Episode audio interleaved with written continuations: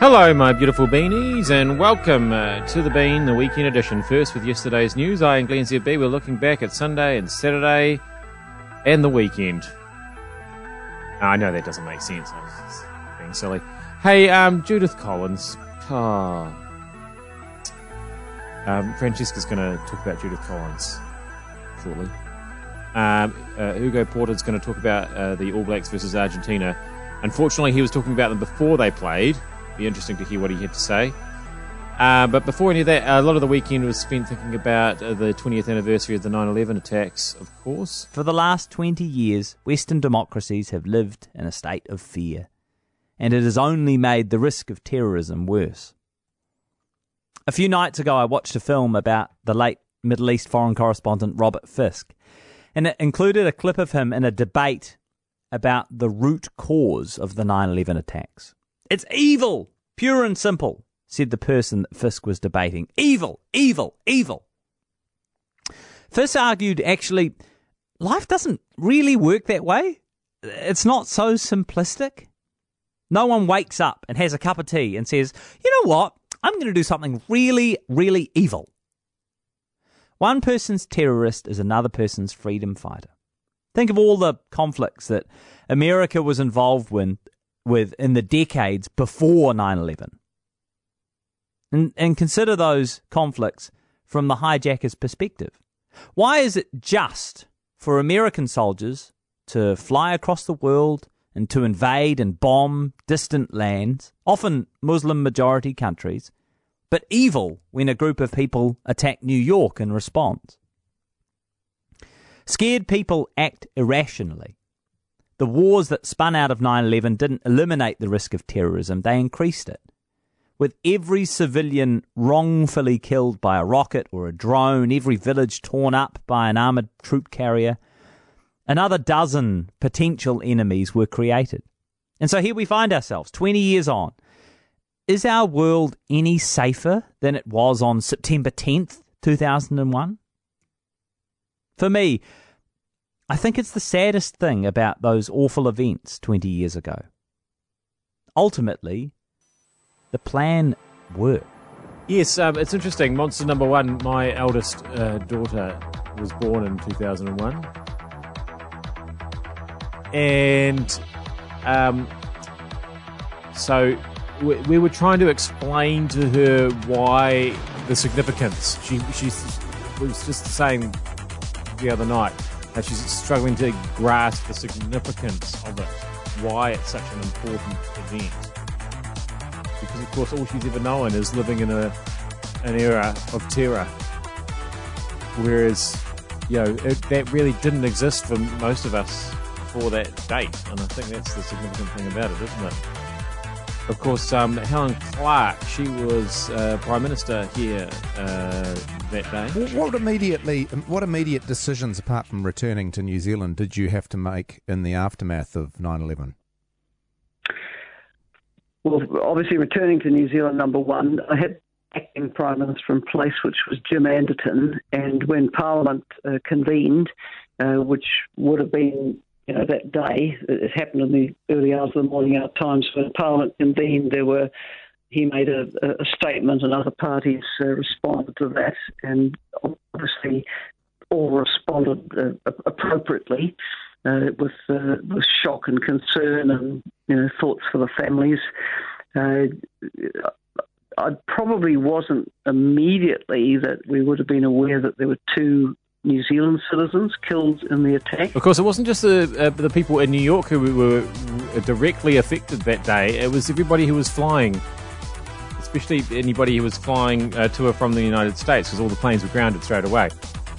Um, uh, this bloke is actually a Kiwi citizen, and he was uh, ended up being one of the uh, come from aways, as they became known. The people were stranded in Gander, in, in Newfoundland. Can you take us back 20 years. Where were you on September 11, 2001? Well, it started off as an ordinary Tuesday, and I was in Wimbledon in South London, my parents' house, waiting to go to catch a flight from London Heathrow to Chicago in the USA. When all of a sudden I woke up and figured out I'd had a wardrobe malfunction. Um, I failed to pack a tie. Now, I know you're probably going to say that wasn't so much of a wardrobe malfunction, but at the time, 20 years ago, I was flying business class and having a tie was part of the uniform we had to have on the plane.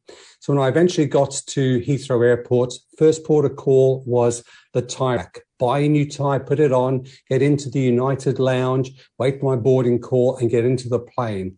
And then halfway through the plane, that's when it all went to custard. And what changed? What, what happened?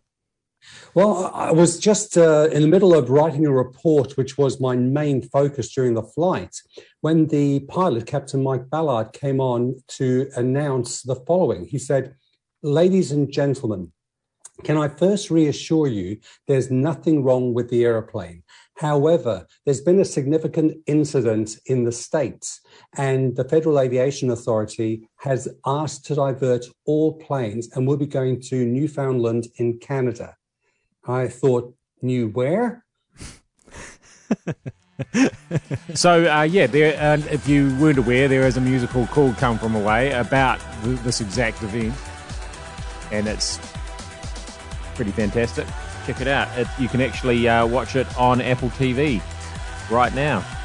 They recorded their return performance once Broadway reopened. All right.